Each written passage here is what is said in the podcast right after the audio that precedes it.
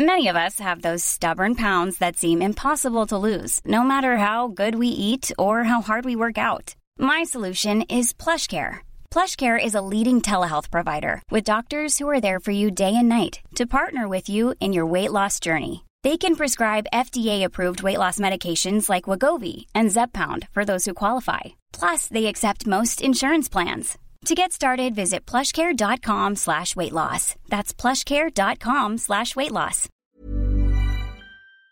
It's that time of the week again. The Rugby League rant, fifth and last. Put on your headgear, chuck in your mouth guard, and get ready for an hour of nothing but NRL talk.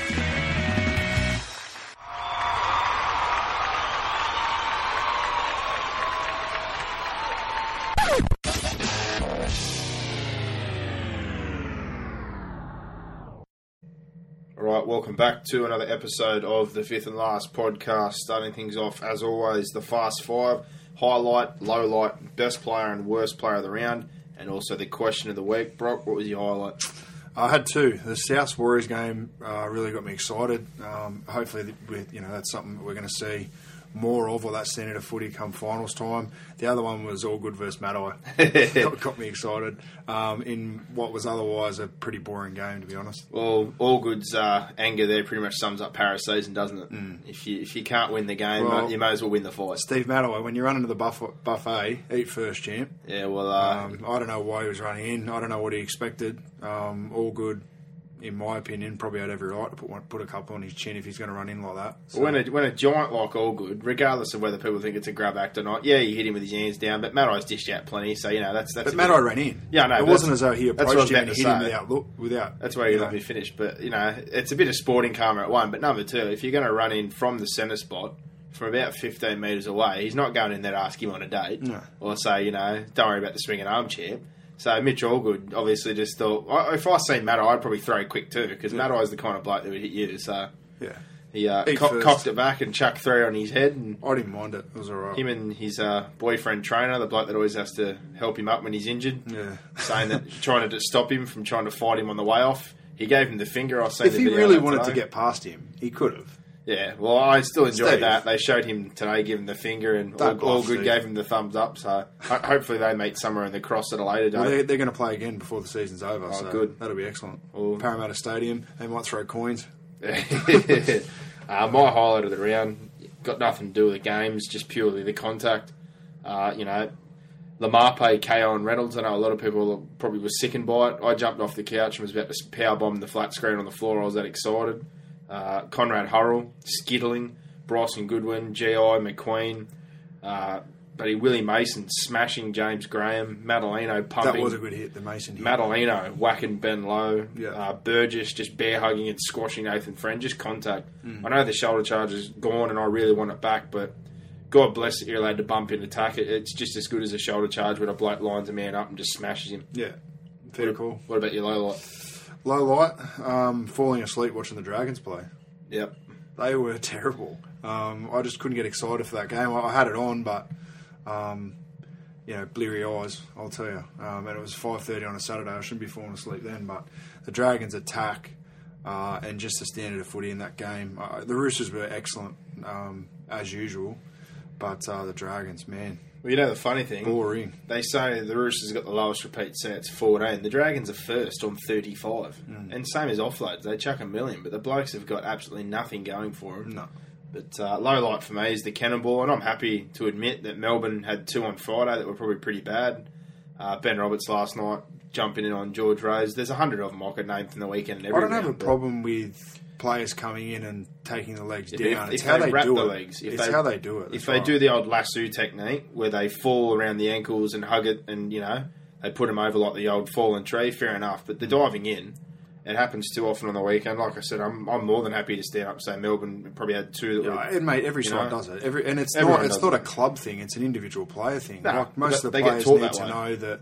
No, they don't get taught to cannonball in. They they don't get taught to cannonball in. They they get taught to hit the back of the knee, um, and and fold him back the right way. Uh, there's a there's a technique to it, but some of the ones that, that I saw on the weekend were um, low axe. They were worse than the Mitchell Allgood. thing. You know, the Mitchell Allgood thing that's been happening in rugby league for hundred years. But the cannonballing when you've got someone up um, and their legs are exposed, there needs to be some sort of, of rule board in about um, you know protecting the players when they're in that position because.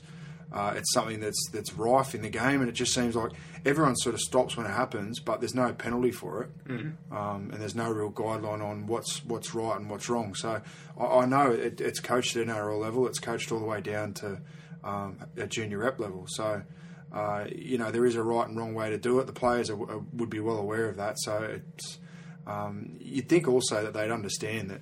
Um, you know, it's a fellow player. You wouldn't want to injure a fellow player, a fellow professional. I, I think I- I wouldn't think sometimes so. some of the bad technique though is just fatigue. You know, they get lazy with it, but uh, I'm just not a fan of it. I've had my knees done myself. One of them from this technique of getting held up and someone jumping in. So I'm pretty sure there's a million people out there who've probably had knee niggles or problems or leg problems to do with it. Uh, I think it's about time they bring some clearer guidelines. But uh, what about your best of the round? Uh, Todd Carney, he was excellent. Um, uh, I know he's been he hasn't been great lately, uh, and the Sharks' form's probably reflected that. But uh, he was brilliant the other night. 40-20s, uh, kicking for tries, uh, passes for tries, running the ball. Uh, he defended pretty well. So I know the week before, I think he missed six tackles. So uh, if they're going to make the eight, and I mean they're they're pretty firmly entrenched in there now. No, they're safe as Um, far as I'm concerned. He uh, he needs to replicate that form, and, and if they're going to go any further in the finals than what they did last year, he, he's going to have to keep that form up. Well, I, I couldn't really separate a couple of players. I had John Sutton and Kieran Foran, and obviously Fifita cranking the lawnmower on Friday night. Foran, uh, Foran was great. At the end of the day, for me, I know I've already mentioned him once, and I'm a bit of a lover of the bloke. Conrad Hurrell Yeah. uh, against the South side that's renowned for their defence. They just couldn't contain the little pocket rocket, and all credit to him. He come in last year with a boom. He got dropped uh, midway this year for a bit of a wake up call. He's worked hard with Ruben Wiki and dropped about seven kilos, and you're seeing the results because he's just impossible to contain. Might as well be Ruben Wiki. Well, tell Very you what. reminiscent ten years ago of, of Ruben playing in the centres, but Cross, you wouldn't want to be lining up opposite him. And it, he probably wasn't the best of the round, but just for me, like you want to talk about making an impact on a game against a side like South, he almost single-handedly destroyed Well, South just Sydney. that, that game was brilliant. Like obviously it was my, one of my highlights, but um, I was just I was pretty gutted that the Warriors couldn't replicate their first half performance in the second half because it would have been such a great finish. Um, I, I know the Warriors were sort of in it until there was ten to go, but you just felt like South South had it for the majority of that second half. And so. Sean Johnson was another one I almost threw up there. He's been outstanding Yeah. since that loss of runs. But uh, what about your worst player? just I, I couldn't really single anyone out, um, and I don't like to really single anyone out unless it's Mark Minichiello. But um, the Broncos, just as a whole, um, I, Yeah. the, the other night, Melbourne they've been scratchy at best. Melbourne uh, during Origin period, um, I know the Broncos have done a lot of travelling, but they were they're fading fast. The Broncos, uh, and he's going to be a coach under pressure. I know today there's reports that he'll see out his, his final uh, year of his contract next year. I, if they're in the same position next year, so they don't make the finals this year, and, and they're in a very similar position next year, I find it. You know, I'd find it astounding if he's still got his job, Well, particularly I'm- with Kevin Walters up in uh, down in Melbourne. That was more what I was about to say. I'd give him and Lockyer the job at the end of this year, and just give give Griffin his hat and his coat, and say, "Look, mate, you know it's just not working." Well, I think Steve e- it's Kearney's everything, got something though. to say as well because he's gone up there and been the assistant. It's everything though. It's the Thordo playing front row, plays like a busted every week. You know, Corey Parker slugs in on his own. McCullough, who's the you know probably the I think heir, it's their halves. the It's heir to the throne of the number nine jersey at Queensland. He doesn't play full minutes. Mm. They rely, they lean on Justin Hodges, a bloke who's 31 years old, who's not got too much longer to go around his He looks frustrated too. And just you know, like a bloke like Hoffman, he's playing on the wing, and he, he's like as good as Norman's been at fullback. He's not going to be there next year. No, he's not. So why are you persisting with a key position with a bloke that's not going to be in your side? I said it round one. I said it before a ball was kicked. I'd have Hoffman at one, and I'd have Norman in the halves. And they've let Norman go anyway. So if they were serious, you would be trying to make. They've got to get some spark in the halves, man. They've got to have someone run the Oh, ball. I'm with you. They, they're banking their hopes on a young bloke. I think it was Ashley something, who's 18. He's barely played much Toyota Cup yet. They've just signed him on like a three-year deal. So if their crutch is an 18-year-old who's about 80 kilos, who's barely played under 20s, well then cross. And I've got to say, I'm not taking anything away from Melbourne. They were great, but the Broncos, man, disappointing. Disappointing. And as a Titans fan, like I'm not crying for them. I'd, I'd love to see them battling, but they are a super club, whether we like it or not. Um, and uh, and this is as bad as probably they've gone, um, and as hard as it's been for Broncos fans probably since their inception into the league. Well, for me, I singled him out yesterday to you, and I said how much it frustrated me. Yeah. It's the million dollar man, Jonathan Thurston. I, he got a kick charge down early on. His body language just gave me the absolute shits the whole game. He was Yeah. walking around with his head down. He wasn't playing both sides. He wasn't bouncing like he was. There was just no urgency whatsoever. He missed five tackles.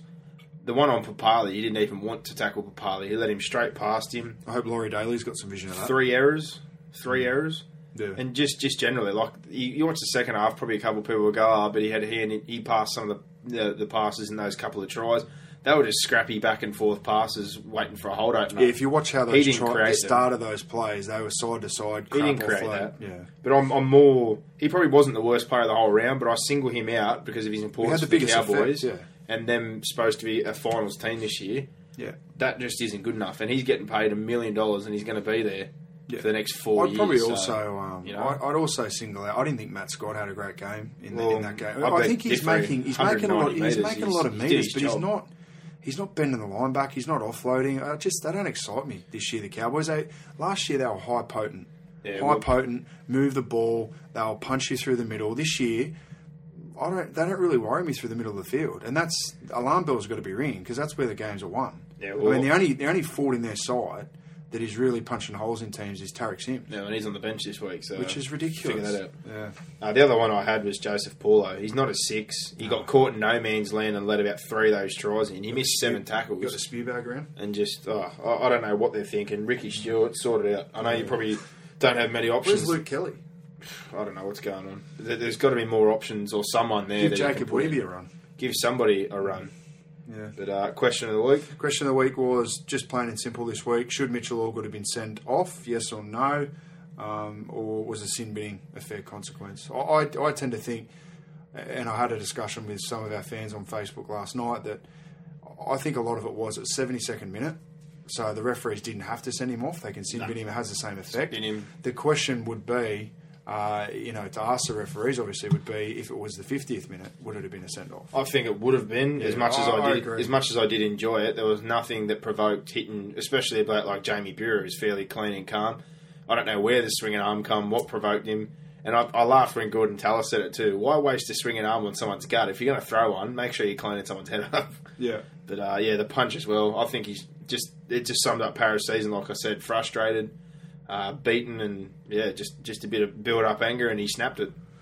Yeah, yeah. Uh, well, Matai, you know, Matai didn't need to run in, so uh, Allgood didn't need to throw the punch, but uh, that happens. That's footy. I, I, you know, there's a lot of people, a lot of do-gooders out there that'd be saying, "Oh, it's not a great look for the game." Well, they're in a they're in a cauldron. They're competing. Um, Matai ran in. Allgood's frustrated. Allgood was obviously frustrated because he threw the swinging arm in the tackle before. Matai probably have every right to stand up for his teammate, but he ran a long way to do it. Let the referee sort it out. Um, it's it's a penalty at best. Lucky the swinging arm didn't land from Allgood in the tackle. Um, otherwise, you know, it would have been a lot worse. But um, yeah, it could have been avoided. But it's just one of those things. Boys will be boys. All right, well, that's the fast five. So get on to that question this week, and uh, now we'll move on to the reviews of the games from the weekend. For all the latest rugby league gear, head into Leagues and Legends, now based at Shell Harbour, Mount Druitt Westfield, and Campbelltown Mall Store, or check them out online at www.nrlstore.com.au. For fifth and last listeners, you can receive free delivery on any 2013 adult NRL jersey. Be quick, jersey selling fast. Remember, www.nrlstore.com.au. Leagues and Legends.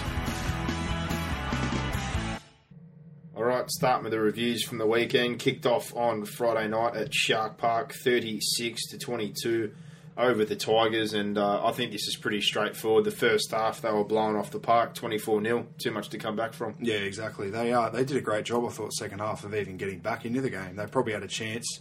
There, there was a turning point. Benji Marshall failed to miss touch. And Masilla ripped the bloke's head off. Yeah, um, that was probably the turning point in the game. Uh, but yeah, first half, just Todd Carney brilliance. I think probably for the first half an hour, he, he laid on a kick for a try, kicked the 40-20. I still Um, still think there's a bit of luck though, like that. There I know, was, there I know, was, that- I know the first kick was too high. heading that direction, but that Yeah. little flick is what made it pop up perfectly instead of running for Graham. Uh, the charge down, you know, that's a good effort. Yeah. But I, there was like Nathan Stapleton, full credit to him. I did, thought there was no way they were going to go 100 off that play. Mm. But uh, the the other two plays, the kick and the passing, you know, I'm, I'm all well and good with that. But the second half, three quick tries. Uh, Robbie Farah again. It wasn't Benji Marshall. Robbie Farah leading the way. Embarrassed about four players to set up Tedesco. Then put a chip kick over the top. Everything looked rosy, and uh, yeah, same old, same old from the Tigers. Benji Marshall had a, a moment of madness. Couldn't kick the ball out of touch. One of your basics for a bloke who's worth eight hundred thousand dollars a year. Good on you, champion. Well, yeah, when you're demanding that sort of cash, they're the things you've got to get right. Uh, and that's plain and simple. Well, that did kill them because after that, it went up their end. They got trapped there, and then Carney threw an absolute ripper of a bullet pass to uh, Bukuya, which pretty much put the lid on that one, 30-16. Nice line by Bukuya. Mm, he, I think he's going to be great for the Warriors. I know they probably They need someone like that, don't they? They got, they seem to have a lot of same same back rowers that you can put him on an edge. He'll run a nice line for Well, you. He'll him tie up Mannering- edge defensively. him and Mannering on both sides is pretty outstanding. And I was sitting there yesterday thinking, where's he going to fit? But with Taylor moving on, that's just going to mean Was, Mateo. isn't Mannering playing on an edge? Yeah, Yeah. but you'll be able to play Uh, Bukuya sorry, on an I'd edge. have I'd have Mateo and Bukuya on on the edges and uh, put Mannering in the middle. But Mannering, he runs too good a line. Mateo's not going to run that line. Mateo's the ball player. I, I think, I think you have to let him float full stop. It also depends on what happens with their hooker situation. Yeah, well, yet to be seen what's going to happen there. But uh, late on, once again, Robbie Farah kept him in the game. Beautiful pass to Lawrence, who tipped it on, but uh, it was all too late. They got done for an obstruction, which could have got them back into it, 30 28. But Oh, I thought it was an obstruction. yeah, it was a construction. But Fifita crashes over and, you know, laid on to make it 36 22. But his one early on in that first half just summed up how bad the Tigers were in the first half. Mm. The ruck defence was asleep. He outrun a couple of their players and he put a left foot step on the fullback. Like, Yeah, I don't know what you'd, uh, shouldn't be scoring 50 metre tries. I don't know what you put that down to for Mick Potter. I know he was pretty animated at half time, but maybe it was just one of those games. You, you have, you know, every side probably has one of those uh, a year, some more than others, i.e., the Parramatta Eels and the Dragons this Mm. year. But uh, yeah, it was just a bit of an aberration first half. Nothing went their way. Tigers killed themselves, If they could have scored at the back end of that first half, it might have been it might have been interesting, especially with Different the run game. that they had at the start of the second half. Uh, could have been back to even Stevens, but But you, you, it, they they didn't deserve to win that game. The, the, the error count, though, it's one of the most basic things holding the pill was 12 4. Yeah. You, you can't give away that kind of cheap pill. Uh, you know, like those two kind of moments. The grubber kick, I still think Graham would have got, even off that un, that bounce. But Yeah, but they- it was the possession before that. Yeah, well, it was, it was 37 sets to 20 at the end of the game, and it had nothing to do with a bad penalty count or anything else, bar Yeah. the Tigers just frying themselves. Yeah. He misses touch. They're eight errors ahead. That's just handing extra pill over to a side like the Sharks who Yeah. just grind you in the dirt. And you think they would have learnt that lesson the week before because they starved Melbourne of possession the week before Mm. and got the result. So, uh, but that's footy. Yeah, well, Todd Carney, like you said, That's probably the end of them. But now the Tigers, their, their Yeah, final they're done. chances are done. They're done for Yeah. sure. But Todd Carney, 40 20, four try assists. He was absolutely outstanding. Yeah. Paired up with uh, Big Fifita, absolutely outstanding. Double, Wow. 190 metres. The bloke's a freak. It's the uh, modern day front row. Yeah, Uh, then you got the, the, the Tigers. Who, who else do you reckon I'm going to say other than the same two blokes every week? Robbie Farah. He led the charge. He had a hand in three of those tries. Yeah. Aaron Woods busted his backside. And Yeah. the wrap again to those. I still think he, I think he might have lost a bit of confidence. He did. from from that But Origin he still game. puts do- in puts He in. does, effort. yeah, he But, does. uh, those two young wingers again though. Nofoaluma's dummy half works outstanding, and Simona got another two tries. So T- uh, Tedesco didn't have his greatest night either, did he? No. He made a couple of errors, but he, he still busts his backside. It was just one of those nights for the Tigers, and um, at, at least now they can sort of focus on you know the next eight or nine games or whatever they've got left. Well, they've got um, the- into, into focusing on next year. they've got the buy, and they've blooded enough players as it is. But if Yeah. there's, there's anyone else, I don't think they're going to affect their under 20s campaign. They've got a possibility of winning the comp. So Yeah. yeah, but I mean, just get get a few in there, give them a taste. The game here and there won't hurt them. Uh, the results now uh, shouldn't be an issue for them. It should be making sure that they've got a they've got their roster or their top twenty five sorted for next year. Yeah, we'll wait and see what happens with them. They've got the buy next week. The Sharks play. And also, probably sorry, sorting out the Benji Marshall situation. That's got to be a focus for the next eight weeks. They can't have that drag into the off season. well, I'm sick of it. I don't really care. to be I am as well, If but he- for them, they need to get it sorted. If he wants to go to rugby, if it's the Waratahs, whoever, just piss off. He, Yeah. he wants his money. He's whinging about Humphreys. You didn't sign anything. It's Yeah. not on paper. It's not binding. He's not there anymore. It's not binding. You got two years left. You've got your money. So shut up and play football, or piss off to rugby. Yeah. Simple as that. But uh, the Broncos uh, next week is who the Sharks have to play. That's away. I think the Sharks, Sharks even, probably get even without a couple of players. I backed them last year in this situation, and Wade. Wade Graham and Bukuya and a couple of these blokes just went up there and gave it to them. So Or Lewis Gallen, uh, you know, That- away for feeder away, but their, their their depth's pretty good. Yeah, but the, the Broncos can't whinge and say they're missing Broncos players because they're missing three. their So. So, yeah. I'll, be, I'll be back on the Sharkies there. But the other Friday night game, what else can you say? 32 zip. We're talking about the Broncos losing to Melbourne, who were clinical. Yeah. And the most impressive thing for me, especially being a Melbourne fan, how you know they're on, is their scramble defence. The Broncos could have led us in the first half if they really wanted to, but was grand final esque. That, that's sort of some of the stuff you saw in the grand final last year that broke the uh, the doggies back. But um, that, and I said to you on the night, that's the difference between teams being top four sides and also runs. Yeah, and the Broncos are currently are also runs, and uh, they, they, they how many times do you reckon they got over the line and got held up? Oh, mate, At I, least I four can tell you times. it was six at Yeah, least. okay, yeah. Finch And- and- held two up. Uh, Slater held two up. Yeah. Waqa saved two. One was like he kind of dummied Josh Hoffman to take a kick and let it go. Yeah. Uh, they he then took that Hodges intercept, chased down Morena, and directed O'Neill to cover Hodges on the inside. Finch held one up as well. And there was another crash over. I think they got in the middle, so there was at least it could have five or easily six been- tries. been They a could have close beaten us. game. They Yeah. could have beaten us. Yeah. Five or six tries. And if you look at the scoreline, you didn't see the game, uh, you wouldn't you wouldn't think that.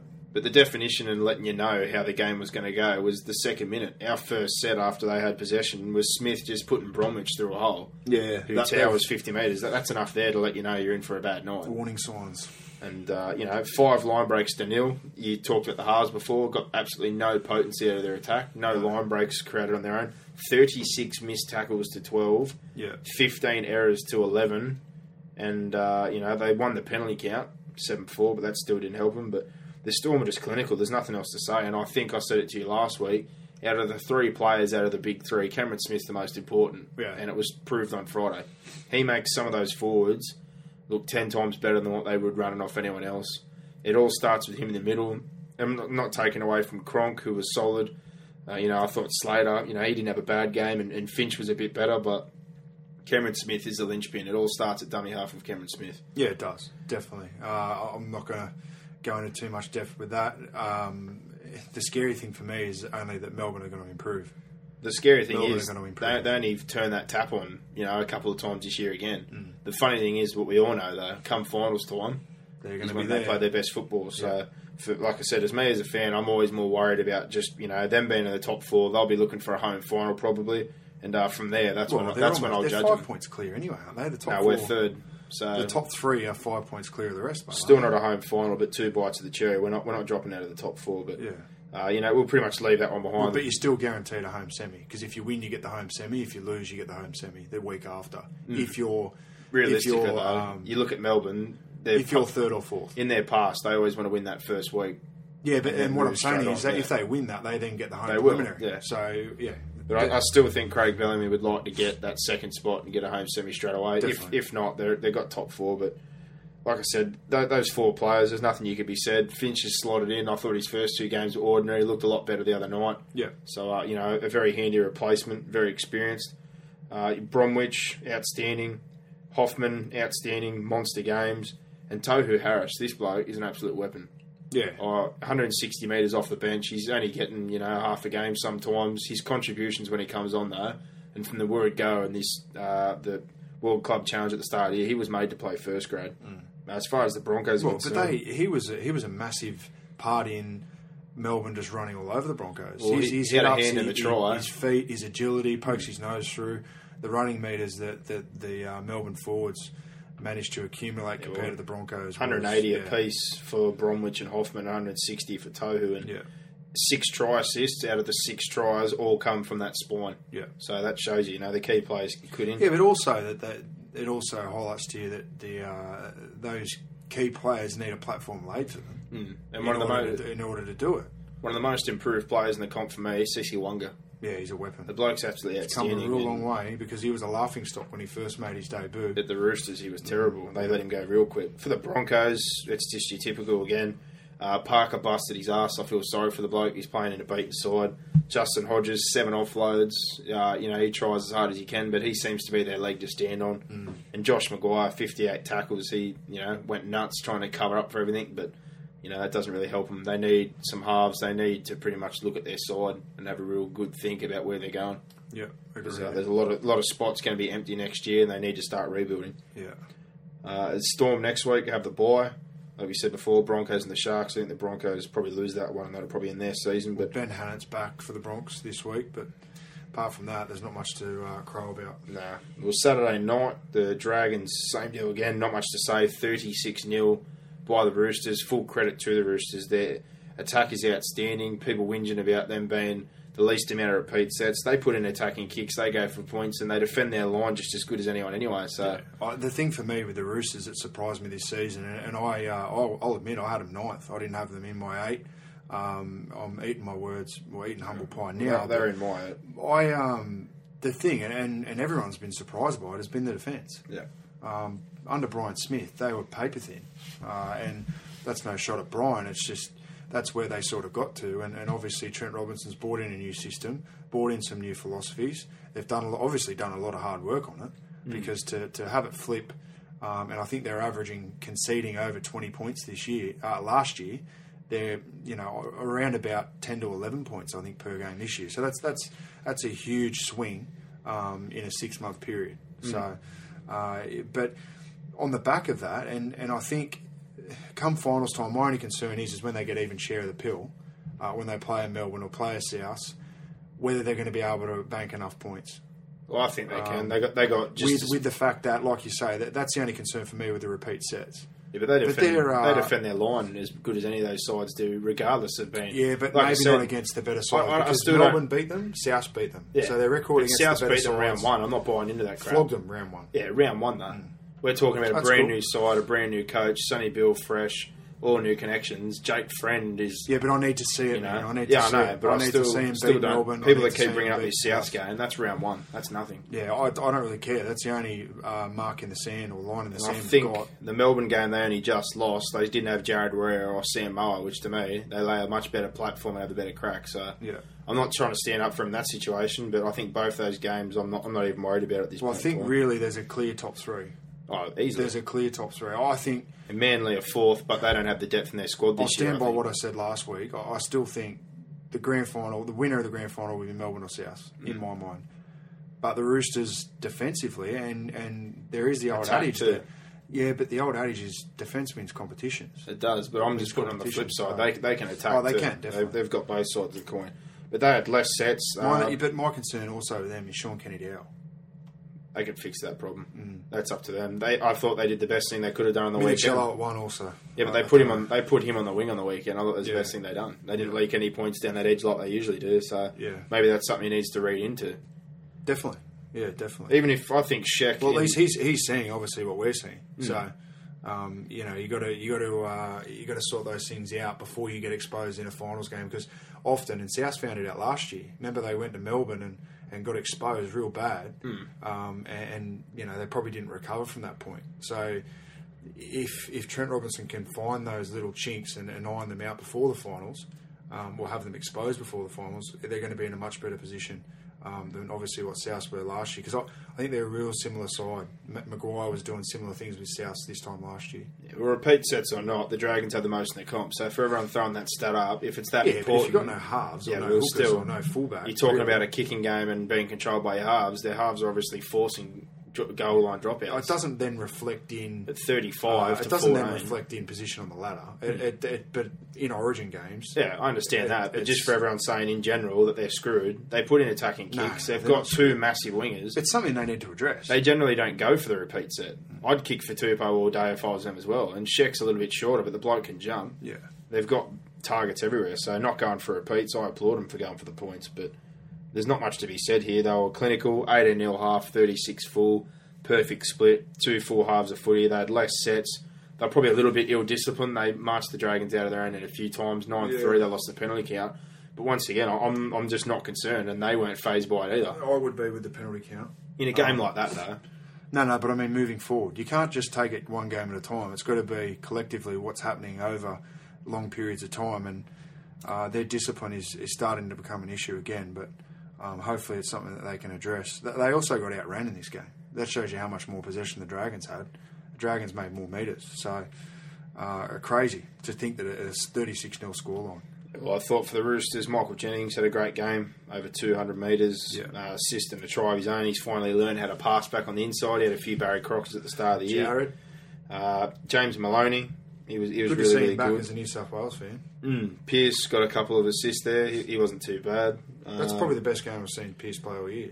yeah. And so I, hopefully he can uh, he can bring that come Origin. I, I, the try that really impressed me was the one where he ran, dummy, played square, had a player inside and outside, and went straight through. So Hmm. that's something he needs to uh, needs to bring to the table come Origin next week. And they had the platform laid. M- Moa and Waerea-Hargreaves, 140 apiece. And Boyd Cordner, I think he really deserves his call up. He's, he's tough, but he's classy, the young bloke. The Dragons, I thought Merrin is, as you're always going to say, 180, couple offloads. But there are two other ones that stood out for me with their two young blokes. Uh, young Craig Garvey, he looked classy off the bench. He's definitely going to be part of their side going forward. And Charlie Runciman, he, he got some early ball, not a lot. He was fairly solid. So I Yeah. think that, that's the time for them now. We keep saying it. Steve Price, wake up yourself, champ. You, you're not making Well, the finals. Steve Price. Stop picking the same players. Man, why was Mitch Rein off the field for 40 minutes? Exactly, but why why are you picking Fiend and all these blokes when you're trying to move forward? He's done the right thing by starting de Belin and a couple other blokes. Get Drinkwater in. but it's time to get Drinkwater. It's time to blood anyone that you want to have a look at. Yeah. You need to start preparing for the arrivals of Thompson, Farrell, Widdop. It's time to start looking at who's going to fit into that side. Definitely. But uh, the other Saturday game, the Panthers up in Darwin uh, against the Titans, forty to eighteen, and uh, you said it, and I'm starting to see it as well. I think there's about to be a major slide. For the From the Titans. Titans. Yeah. I, yeah. I, I watched the press conference and Cardi, he seemed concerned this week. So uh, I think the writing's been on the wall for, for several weeks. The only saving grace I have for them, and, and I'm a Titans fan, and I'm the first to kick them, is that maybe it is tiredness from Origin. They've got a lot of guys in there that are playing Origin. The depth that we've got there is rubbish. Uh, You got none. There's no depth. So I think similar to Manly, I think if we can get our full strength side on the on the park, we're going to be great. Um, Idris, obviously, is, we're going to be minus Idris. I think at best, mate, we if at best, best case scenario, we finish seventh or eighth, and we probably get knocked out first week. So I don't think you will. I think you're going to I. I did the ladder predictor. I, man, I think we're on. We're going to be on twenty points after this bye, uh, and then if you go into your last eight weeks, we're going to have to win four of eight, and we're playing. I think we're playing South Roosters, Melbourne, uh, Warriors, Cowboys. We, we we've got a tough run in. Dogs. So uh, you know, not not looking good, but for me, I, I think regardless of, of what happens in the back end of the year, I think we've overachieved in terms of what I expected this year. Um, but it just shows you that, that poor roster management, the, the salary cap decisions that were made based around Idris and Taylor haven't been great, and the fact that they've re-signed a lot of these old guys, they're you know it's starting to really bite us in the ass. Yeah, Penrith, well- on the other hand, who have, who have managed their cap brilliant, brilliantly, uh, look at them. They're only going to get better. Their, their roster's only going to improve over the next three or four years. So, Yeah, well, I don't agree with Jamie, Talking about- Jamie Soward or Brent Kite, but uh, that's but it's an each their improvement on what they've got. Like, it's Ah. going to improve their depth. I still think Walsh is better than Soward, and that's saying a lot. I just think it's disappointing that Walsh is starting you to need play to good give- football now. You need to put Soward in there and give him a crack at least. Um, Yeah, well, a four-year deal's a long crack, so let, let's hope he bloody plays good. but a, a four-year deal means shit. Means Matt nothing. Moylan under the high ball, he struggled early on. Yeah. Uh, but Dean Whare, he gave hell to the young debutant Heimel Hunt on that edge. Mm. Uh, half time it was 12 all. It was a fairly even Well, at contest. half time, I was confident. I thought first half we were disgusting, and to get in at twelve all, I was thinking, "Holy Harry, here we go. We, we can't get any worse second half." And guess what? We did. We did. Yeah, you really, really did. Did, they, they come out, uh, in particular, again, I know they put Luke O'Dwyer out there to try and patch up that right side defence, but most of the tries went down there. Uh, enough said with James Roberts getting a hat trick. Simple stuff through the hands. Uh, I just, yeah, I couldn't figure it out. His aerial try, he's grabbing the air from the kick. That was an outstanding try by That was rubbish by James David Roberts. But, you know, then they gutted him up the middle. I couldn't believe how easy they folded. James Segeyaro got on, ran through, put a nice grubber through. Yeah. Uh, Vare again burned Hunt, cut back on the inside, ran to the ruck, offloaded.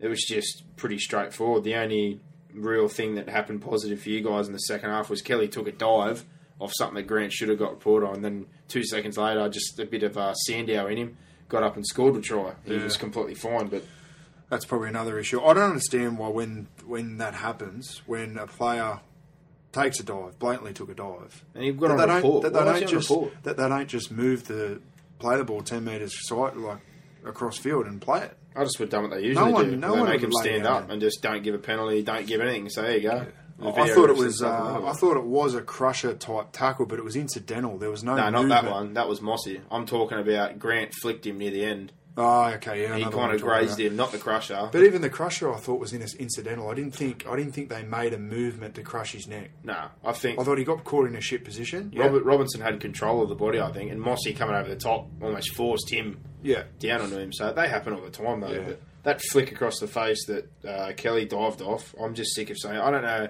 The thing that burns me is they penalise some, and then others you look at and you Yeah. go, "Thank God they didn't." Yeah. So you know, sort that out. That's that's really really starting to irritate me. But Penrith it was pretty straightforward again. They laid the platform against you guys. They killed the middle. Uh, Vare Penrith are going great. yeah, well, Vare on the young fella, Heimel Hunt, he had a nightmare debut. He couldn't keep control of him.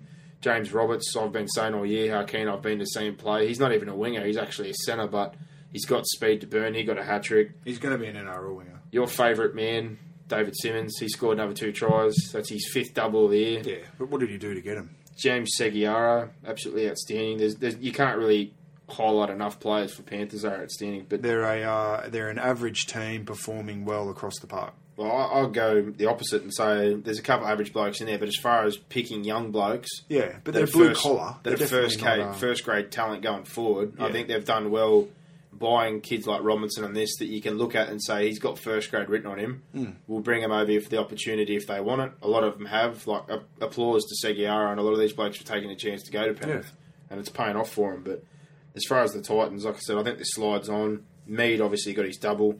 He was solid for you. Harrison was the only other one that really stood out to me, and uh, young Jerome Hughes, the fullback, I thought he had a, a He pretty did. He had a good game. pretty He good game. hard. And uh, he's only a baby, so that, there's probably one. We got the buy. I think. What have uh, Penrith have got Parra? So man, Penrith are climbing. Yeah, well, you'd like to think that that's going to try and entrench them a little bit further in the in the eight. So have to wait and see what happens next week. Crazy things happen, but I hopefully and most likely, I think they're going to bloodbath the Parramatta Eels. But Sunday kicked off with uh, the Canberra Raiders, twenty six to eighteen over the Cowboys, and uh, I can't stress enough how frustrating it is to watch the Cowboys. Mm. They're just complete lack of urgency. They're definitely not playing finals. I know last week we had the question, you know, do we think they can come back? I'm, Wow, sa- I'm saying gone. it right now. If they're playing in the finals, I'm not here. They don't deserve to play in the finals. They, mm. I know there's teams that have scrapped, but there's teams with lesser players than them that are doing a lot better. And Who do they Who do they play this week? Are they going to buy or do they play someone this week? no, they're playing Manly at home, and Manly only missed Watmough. They had a few injury concerns after last night, Manly, but I'm mm. just sick of it. so Like, they're probably going to have to win they're six slow. of eight, six Oh. of eight to run run in the run home. It's stacking up against them. I think Yeah. eight they're on 14 now, so they need two wins to even get even with somebody, plus results going ahead. So virtually, Well, yeah, Twenty eight's a magic number. they probably so- need yeah probably, Well, probably six to need wins. seven from nine. But But the- uh, seven from eight. Sorry. They're slow, they're boring. Uh, 90 seconds in, set the tone. Jonathan Thurston, just like Daisical, gets a charge down against him. Every time they seem to get a roll on, and this was highlighted by the commentators when you're watching it, and it, it just kills you. They take a hit up. No, no, no, they, yeah, they make a line break, then take it. They hit take a hit up. That's what I'm saying, though. But when, when you've got a roll on Yeah. Mm. and you've got momentum, you're not supposed to just compound it by taking another one out carry and getting three blokes on you to wrestle. Jonathan Thurston didn't demand the pill. They need Jason Smith. Mate. It's just, yeah, bring him back. Let him smoke when he reds on the field. He'll do the job for you. But Yeah, I, I think they're missing.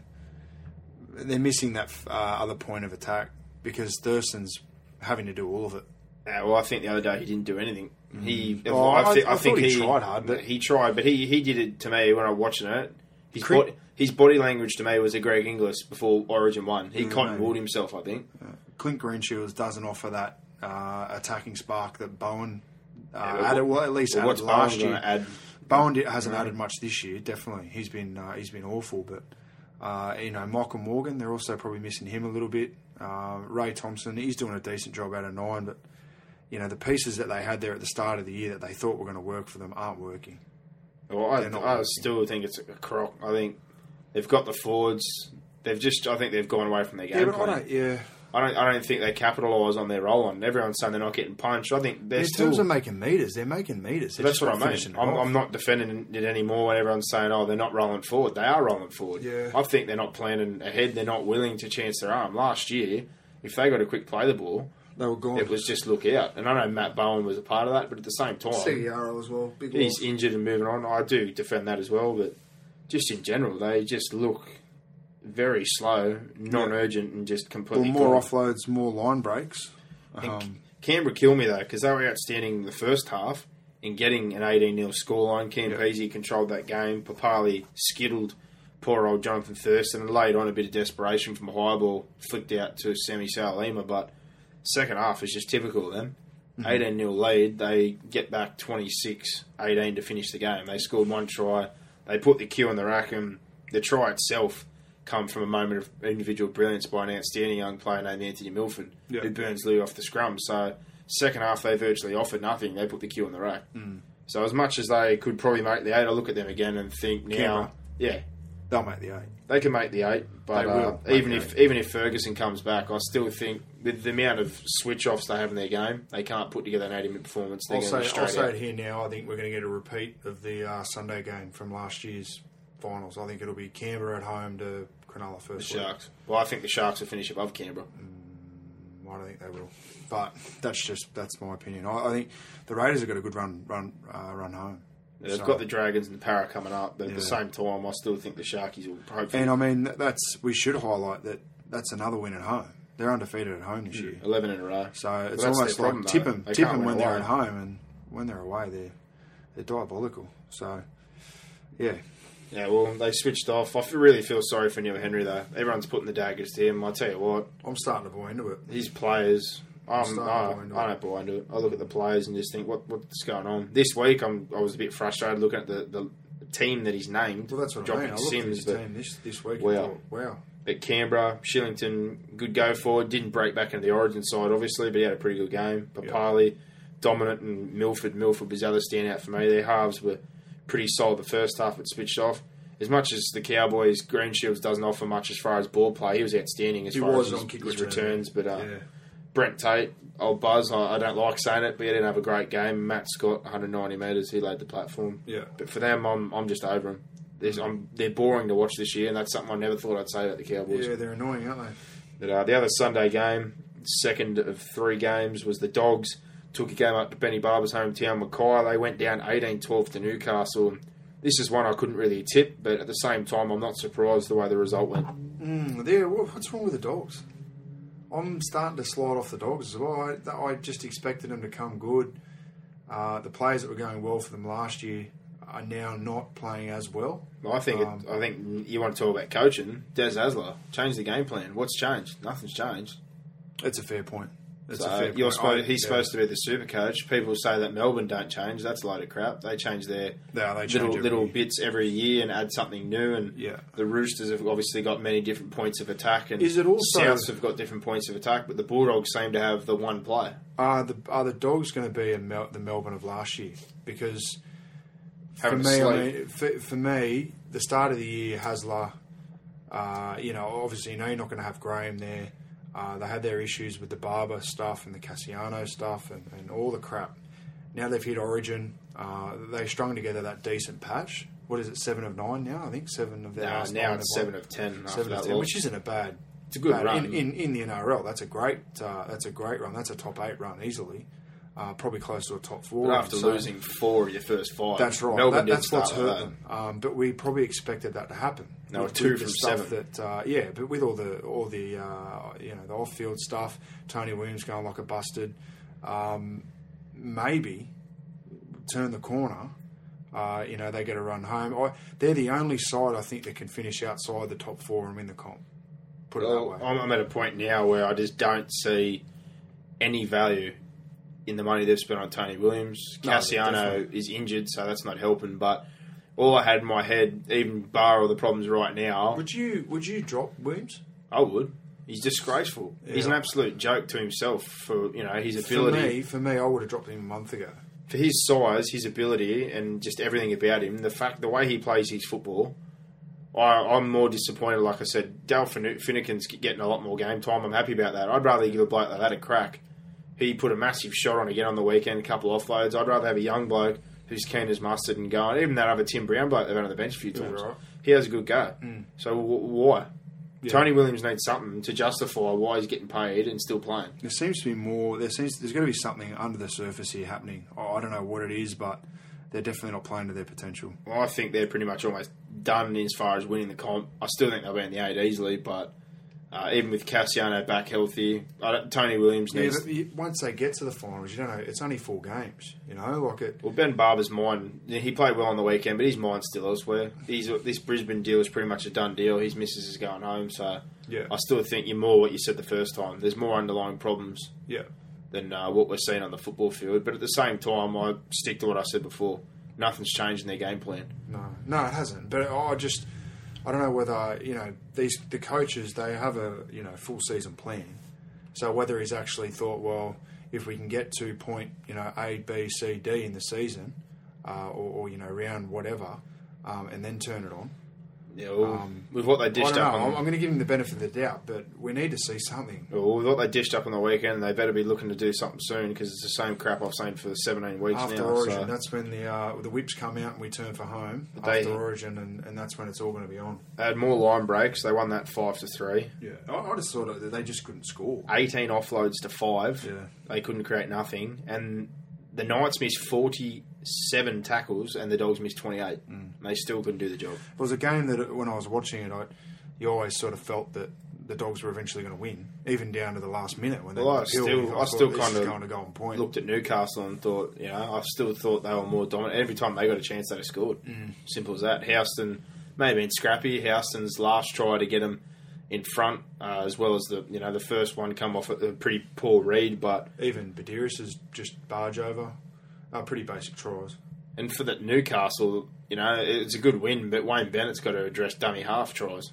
Josh Reynolds, Mm. Yeah, dummy half one. try. Chris Nunu, dummy half try. Well, I think it's their marker works pretty poor. and that's your other problem for the Bulldogs. If that's how you're getting your tries, you've got some serious issues. Yeah. Dummy half tries. Last year we saw some brilliantly constructed tries from the Dogs. We're not seeing them this year. And uh, you know, I, I'll give Mullen a wrap. I'm not, I said before, I pretty much death rode him at the start of the year, but I thought their halves were fairly solid again.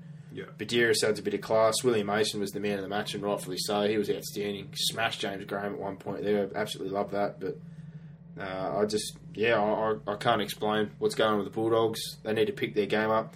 Newcastle, on the other hand, when they look dead after being about one from seven, I think it was, they've got a couple in a row now. So they've pretty much put themselves back in the, the bottom of that eight Yeah. and solidified their position.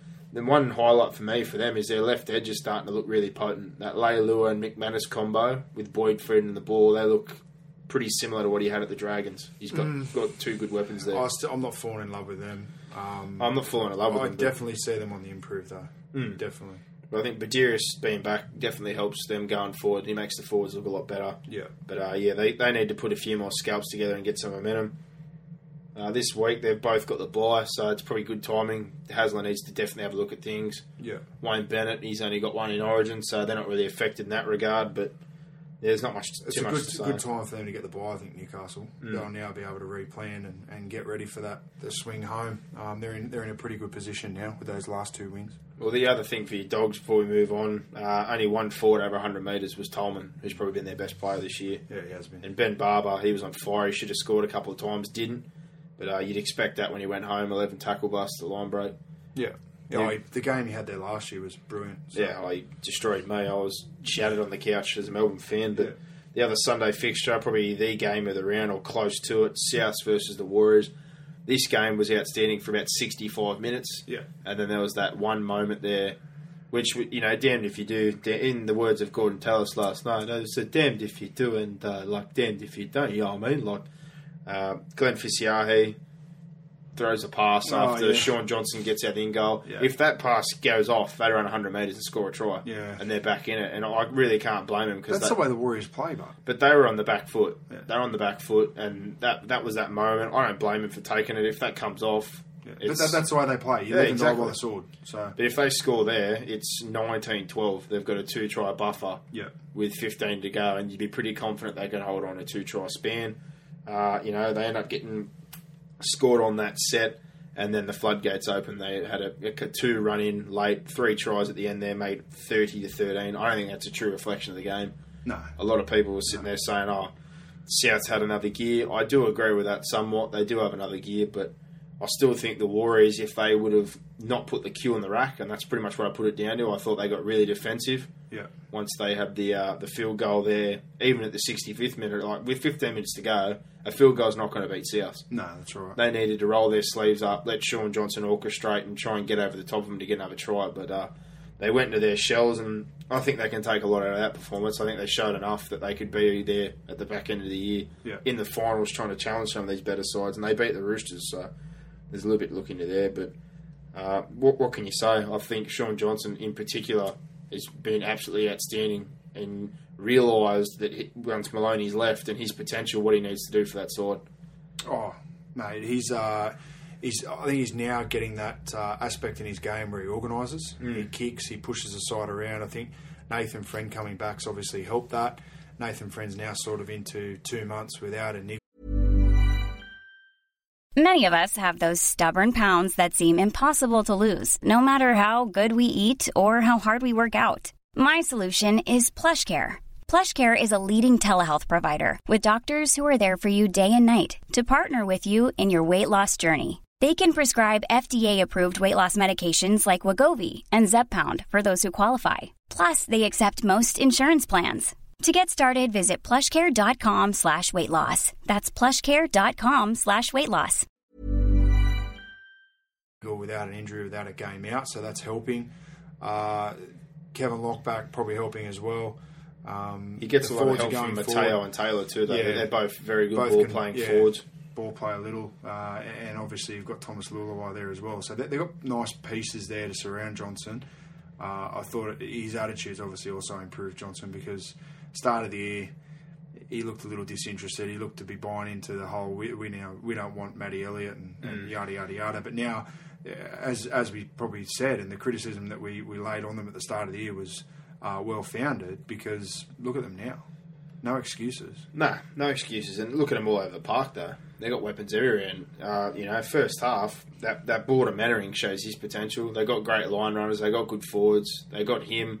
Leuluai, uh, we said he, he probably doesn't have the most creative mob about him, but with what they get out of their forwards, it makes up for it. Yeah, But the ball that he gave to Mannering for that first try was an absolute it was a ripper. cracker, yeah. And then late on, Konrad Hurrell, Jesus Christ. Wow. You don't need to set anything up for that bloke. If I think he pretty much would get, he looks angry when they try to put him through a hole. Mm. He pretty much just gives that look like, just pass it to me, yeah. under ten style. Don't don't worry about setting anything up. Just give me the ball and let me skittle my centre. Mm. And he made Bryson Goodwin look silly a few times, but yeah, he wrecked GI. He wrecked Bryson Goodwin and the Marpe. I said to you that I've been frustrated that he's been in and out. He destroyed uh, young Reynolds and plenty of his carries. Those two in between them both carried for 170 metres. Yeah, So- uh, he's it, mate. He's been great as well. Um, they shouldn't take any, uh, you know, anything out of that game. The Warriors, apart from the fact that 80 minutes. Um, yeah, just Gotta play for 80 80 minutes. And South can take plenty out of that because I, I think that's a, uh, a side that's been on the up. Mm. That's almost a form side in the comp you just played. Well, that was very. That, that's another aspect of their game that's improved. That's a very Melbourne-like trait to you know be down in a game like that and look like you're on the back foot, and then when it matters most near the end, when things are getting clinical, they just blew it open. Yeah. and it was enough to, like I said at the end, you're almost disappointed. You know, you're like, oh, they won thirty to thirteen, and we've seen that so many times, but they're in that league now. The, the other thing I look at too is their work around the play the ball early on. Their ruck work is just flawless. Yeah, You know, they lost a bit of control of it when the Warriors got moving for a bit there, but just in all as- aspects, it's pretty much like watching Maguire's pretty much taken his Melbourne influence there. It's just in a green and red jersey. it is exactly. Um, they and that's why I rank them right up there with Melbourne um, as the two form teams in the comp. Well, as far as the Warriors were concerned, like I said, Johnson shown a lot more maturity. Hurrell and Laumape, uh, both outstanding, and I thought Mateo and uh, Matulino, Elijah Taylor, these guys all tried to chip in and create some bits and pieces for him, but in the end, it just wasn't enough. John Sutton, I think he's the one who doesn't get enough credit out of the halves pairing here at Souths or out of the side in general. He was absolutely outstanding again. Isaac Luke, uh, for a bloke that's supposed to be on the outer and start of the year on a bit of a low, I think he's been outstanding. He's been really building. He's turned the corner. Uh, Johnny Sutton, well, I mean, he was rewarded with the uh, the Origin jersey, obviously, um, but there is talk that they're going to let him go. Um, John in, Sutton. in favour of in favour of Luke Keary. Well, they've re-signed him, so I think they'd have to be looking to use him as a 13, not as a 6 to let Keary in there. But they won't be letting him But go. will he, will he be happy with um, playing thirteen? You think? I think he should be. Okay. He did. He's done it a few times when Keary's come on. He plays the same kind of role. Yeah. Just gives him more options around the park. When did Sutton suppose. re-sign? Sutton. That was weeks ago. Okay. He was signed like a massive four-year deal. You, you must have a I've- short-term memory. I've missed that one. You're off your head. He signed for big money too. I've missed that one. You're crazy. Oh, George Burgess uh, first came back after going Hulk style on a car, and now the nude photos. He ran for 190. The beast. nude photos. And uh, old Semi, he ran for 160, but I thought he had a pretty poor game. Like he's, he's he, that shows you how good a player he is because he's made three errors and he got put on report and he still dished that up. So, Yeah. uh, you know, a bit of a frustrating day for him, but He can make an error, old Sammy, can't he? he can get put on report too, and then, then blame the ref and say there's nothing wrong with that. But you, Yeah. you can't go chopping blokes in the face, Sammy. I'm sorry. Yeah. Uh, the last game of the round, this one isn't going to take us too long. Manly 50 to 10 over Parramatta. Wow. There's only a couple of things I need to say. They got battered. They got destroyed. Yeah. Uh, there's a word I don't really want to use, but it's probably anything appropriate. It was pretty much rape. Yeah. Uh, defense terrible. I don't know what they did in the preseason.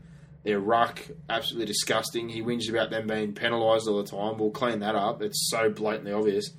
And for a team that's you know been training for God knows how many weeks, their attack.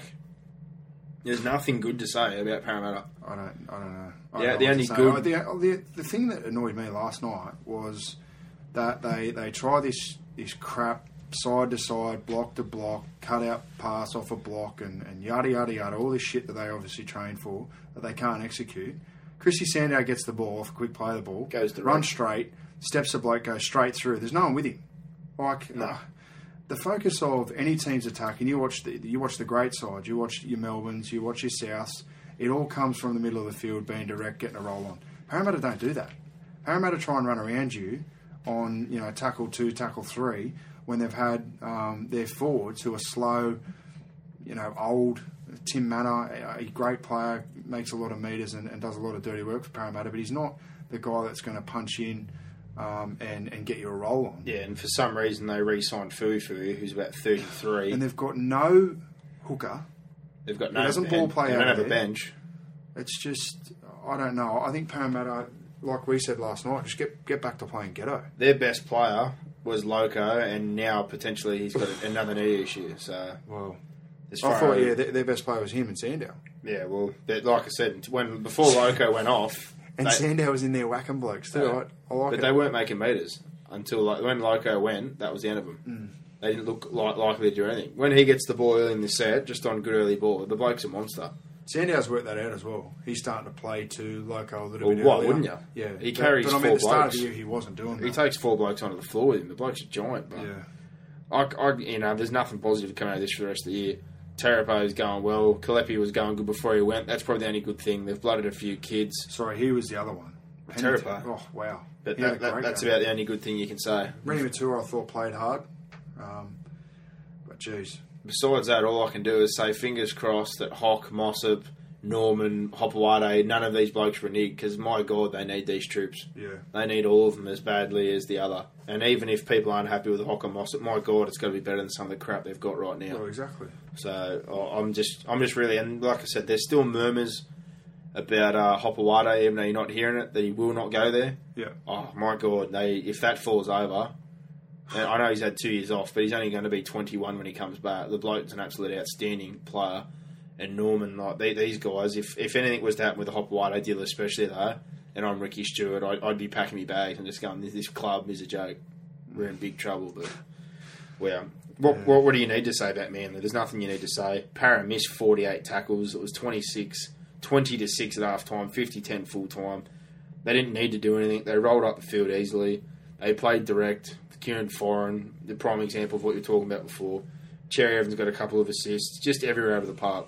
Jorge Taufua got a hat trick from doing bugger all. And even when he was in, trouble a couple of times there, where any good side would have put him out, he ended up breaking 12 tackles. Yeah, So Manly were great.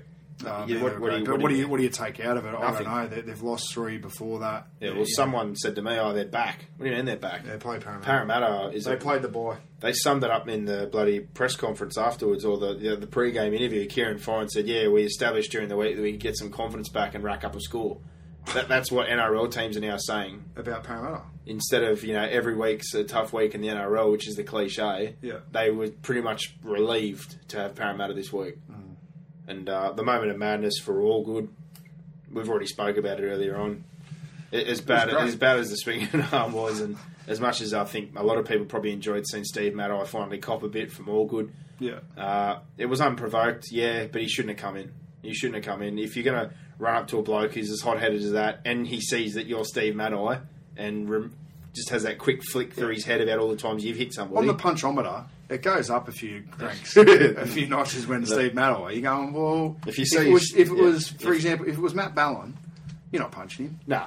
Steve Matai, you're like, yeah, man, I'm going to punch his bloke. yeah, so he- hard. He's likely to hit me, so I, Yeah. may, I may as well just chew him. I'm going to eat first. I'm going to take him down. Yeah. But yeah, I, like I said, I don't want to talk about this game. There's nothing to take out of it. Manly, though, will get a true gauge this week. They're away to the Cowboys. They're only missing Watt now, so yeah, a very depleted Cowboys side. You think they should probably do a number here and build build up a bit more. Uh, the Eels, they're at home to the Panthers, and the Panthers miss nobody either. So I have a feeling it's going to be another bad week for poor old Parramatta. It may be. It's, That's an important game for Penrith, though. Um, Yeah, to consolidate yeah, it it is. is. It really because is. they dropped So- that Tigers game, and there's a couple there that we thought they would have got during that period. That Raiders game, a couple there that we thought they. Yeah, you had a good you can chance to almost build let your, your good work from last weekend can go down the drain if you, if you slip up this weekend. So for Penrith, that's going to be the only uh, the only thing for them is just can they do it week in week out? You know. Yeah, we're, we're about to find out this week. But uh, that wraps up the reviews of the games from the weekend. So now we'll move on to our Degenerate Gamblers section, brought to you by Centrebet. Having trouble keeping track of all the play movements and signings in the NRL? Want to know who your team has re-signed, who they gained, and who they've lost for the next season?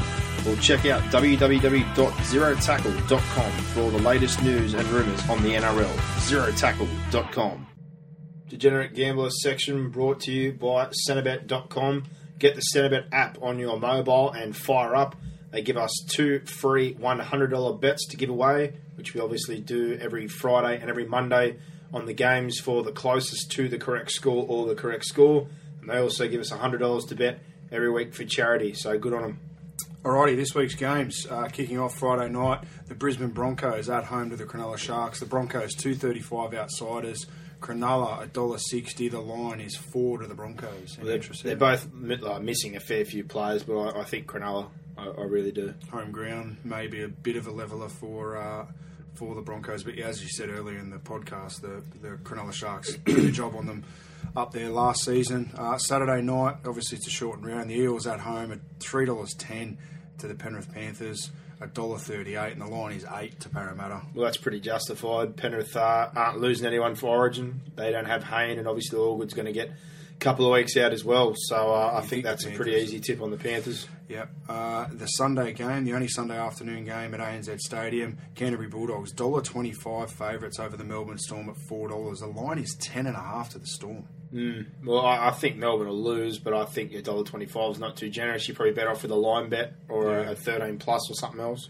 Um, straight, sorry, Monday night, uh, the last game of the round. North Queensland Cowboys at home, two dollars ninety. Manly Seagulls, a dollar forty-two. The line is seven and a half to the Cowboys. That's fairly generous, I think. The the dollar forty. Manly, it's Watmough and Cherry Evans, but they're going to have four in there. Uh, young Peter Hiku's going to play seven. Yep, Going to get his hand on the ball plenty. He's a good ball runner. he's a good, But good player. Fine will run the show. They've still got Ballin, still got a pretty classy back line. And uh, North Queensland, well, you tear out both their front rowers, Thurston and Tate. So, Yeah, yeah, you know, Robert Lui has been doing a good job. They played pretty well last time he was missing, but I still think Manly will get the cash. yeah. Okay, so our charity bet this week it's going to be Manly uh, to win against the Cowboys, and we're going to have Penrith to beat uh, the Parramatta Eels. That'll pay about a dollar ninety-five. So hopefully we can get back on the winning winning uh, winning way um, because we've fallen off the bandwagon a little bit the last couple of weeks. So. Yeah, a few dodgy weeks, but as always, a big thanks to Centrebet. Uh, if you want to bet on the NRL or any sport, make sure you get onto centrebet.com. Get the Centrebet app from the App Store on your mobile and fire up. They're the best for mobile betting by far. So a big thanks to them as always. Now we'll move on to Mr. Gossip. If you want to have a bet on the NRL or any sport, get onto Centrebet and fire up. Download the Centrebet app and get into the centre of the action. Or get onto www.centrebet.com and register now or call 1 800 013 627 for all your inquiries. Centrebet, fire up. Unfortunately, it's another one of those weeks. I've got nothing. I've, I'm running desperately short. I need the whiteboard. I need Google. I need everything to come up with some sneaky lines for the intro of Mr. Gossip. Welcome back. Ah, thanks, mate. He's deflecting. You sound like Ricky Stuart. Giving me excuses, eh? He almost he almost passed out. Then he didn't have a breath. Yeah, I know. I, I've- I've watched He a fair needs few. to uh, needs to take a brief. I take a brief. I've watched a fair few of his press conferences, and yeah, you're right. I can just deflect everything. Daniel Anderson's fault that I can't come up with an intro. So what do we think of the, the, the Monday night game, boys? It was excellent. Oh, mate, Mitchell Allgood. Round of applause for you. using Steve Matai as a fucking you know Mexican child's birthday party, As smashing a pinata. pinata to get the candy out. Uh, I, I did a, uh, on NRL Gossip, I put a picture of um, Mallow being punched. That it took so long to get that freeze frame. His face was all crunched up. I couldn't get a good picture, but geez, he hit him well. He did. Oh, got him, it was a great one. It was got him good. square. They should have they should have a charity fight. I'm for it. Catch weight, even if he has to fight ten kilos heavier. I'd, I'd, I'd just like to see it because I know Matai's never going to forget that. Matai's the kind of bloke that'll find him when he's asleep and go after him. Matai's acting like someone's uh, someone's holding him back. Yeah. Like leave it alone. oh, you've probably already touched on it, boys, but he's got, if he gets to three weeks, he, he, he the first game back is against Manly, all good. So, Good. It's just like the Jared Rory situation. We're going to see it again. Yeah, oh, mate, can't wait. It's going to be a beauty. Let's dance. That's about the first thing that's got me excited about a Parramatta game this year. exactly. Try, try being a season ticket holder at Parramatta. Far out. No, you poor bastard. Yeah, my my, my Uh, missus doesn't even bloody watch the games anymore, and I bought the tickets for her. So work that out. That poor thing. Jesus Christ. All right, lads, we'll kick it off uh, tonight uh, with um, Frank-Paul Nu'uausala, the wrecking ball. He signed a two-year extension with uh, the Roosters, obviously until 2015. Now, very pleased that he stayed with the Chooks because I'm hearing he had a big, big money deal from over in the UK from the Warrington Wolves. So, really happy he stayed in the NRL. Yeah, well, it shows a bit of loyalty, and I, I suppose he would. I was about to say he definitely would have to take a pay cut to stay there. That's for sure. Yeah, it's, Yeah, absolutely. it's a. Uh, he's probably justified it in the last month, um, but I think the two Prior years to that. before that, he, he hasn't been playing real well. So let's hope he wasn't just playing for a contract. Hopefully, uh, the form that he's shown, and he was great again on the weekend. Hopefully, that continues for the Roosters because going back to his more dominant days, yeah, they made the grand final pretty much on the back of um, of him and, and, and the great forward pack they had there in Todd Carney. So And Jared, Jared, Jared. Now, guys, the West Tigers. Uh, Robbie Farah came out um, midweek last week and, and said that you know that, that the club's approach to um, player um, retention is ridiculous and it needs to be vastly improved. Uh, duh, Robbie, you know you're the goose that signed with them, so I don't know why he came out and said that. But look, Benji Marshall. Uh, I think we're all sick of hearing about it, boys. But you know the big rumor is, and you've probably heard it already, that he's uh, already signed with the Waratahs. Yeah, well, Michael, Good. Michael Cheika can have him. yeah. Good luck with that. Well, he won't have to get tackled in rugby union, so it'll suit him. Yeah, he can kick all he wants out in the full too. That that, that works in their game. that, that's allowed. Righto. Mate, I, I'm not into code bashing, but mate, I watched that rugby union test on the weekend, the third one.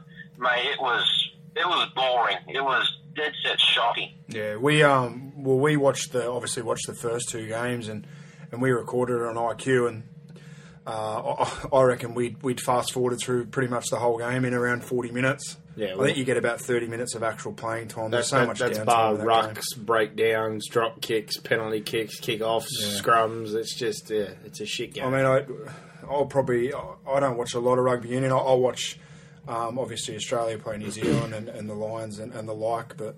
Uh, other than that, mate, I'm a I'm a fair weather fan. That's for sure. With the union, I, I can't cop it. No, absolutely. I can't stand the, the scrum penalties, and it's just yeah, it's very very boring. Yeah. And still the Tigers guys, um, the Wigan Warriors now, uh, they've confirmed the signing of Eddy Pettybourne on a two-year deal, so the Tigers will let another one go. Yeah, it's probably not a bad thing to be honest, because uh, when they Well, hasn't he only just signed there? only just yeah, but he's playing like an absolute busted. I think you've just seen a little bit of uh, Who's he Yeah. signed with? Wigan. Wigan. Okay. Wigan. Oh, You've just seen another bloke who's come from a, a top club, uh, getting a bit of a run, and, and you wonder why. You, you sit there and think like I did last year. You know, I, I thought he was pretty good off the bench, Yeah, but oh, uh, great. obviously behind the scenes, Maguire's either seen something money wise or attitude wise, and he's offloaded him, and he's gone to a place like the Tigers where it's a tough time, and uh, he's folded. So Mm. off to England he goes. Yeah. Oh, oh, I think he's a, he potentially could have been a great player. He, um, he's won a couple of man and match awards off the bench, um, scored some great tries, but um, Yeah, obviously there's, there's more to this situation, obviously, than what we know. Um, and there'd be reasons for him being released, as you said, rather it might be an off-field attitude thing, or it may just be a money thing. No, I think he's just moved, moved from South. He's gone to a club. They're not winning. Yeah. Felt the pressure. So Plus, I mean, the Tigers have got a lot of great young forwards pushing through from the 20s as well, so they want to clear some space to keep them. Yeah. And uh, veteran Parramatta Eels back row Ben Smith. Now, as an opposition uh, fan of Parramatta, I used to love it when Ben Smith played because he'd give away 10 penalties and do some real stupid things. But look, he's weighing up options at the moment. Um, there's no interest from NRL clubs. Um, he may go to England, but geez, I don't even think they'd be interested, boys. No, it's, that's the that's the place for him. he's Um, too slow. Yeah. He's aged. I remember him back in the day, and he was a massive centre. He was a great defender. Uh, you know, his attack was fairly good. And then he moved into the back row after a few injuries, but now uh, I think that's plagued him. He, he's fairly aged. I can remember him playing when I was bloody fifteen. So One thing I will give him, um, and at the moment, you know, and probably over the last two or three years, being a season ticket holder down there, as I've previously said, that uh, he's one of the blokes that goes around and signs autographs after a game. Now, um, obviously, the people we go with have got a young child um, who wanted to go get autographs from Parramatta players. They blatantly outright refuse to sign autographs and say we, you need to come over to the club for that. Um, but Ben Smith and, and Nathan Hindmarsh before he retired, Luke Burt, th- those sort of guys were the only ones that hung around and signed autographs. So um, credit to him. Uh, you know, he'd like to see rugby league do players like that a favour because it's uh, they're becoming few and far between. yeah, well, he should go take the payday. He deserves it. Yeah. Yeah, no, that's fair enough. All right, Neville Costigan, boys, I've got good mail that he could be headed over to UK Super League as well, um, headed over to Hull KR on a two-year deal. So, yeah, Neville, off, off to England. Yeah, nifty Nev on, on his way out. Neville, Neville. Neville Bartos. Yeah. no, old Nev, he was a bit of a sledgehammer at the back in the day. I don't think many people remember, but he did play for Queensland uh, before he had his few tests for PNG. He was a fairly aggressive firecracker back in his day for the Broncos and at Canberra, but Hasn't worked out in Newcastle, has it? not really. The last couple of years, you, you kind of haven't seen the Neville Costigan that we all know, the one that was at the Dragons, still had a bit, a bit of fire in And his then, belly. and then I think Bennett moved him on before he went to the to Knights, Mm.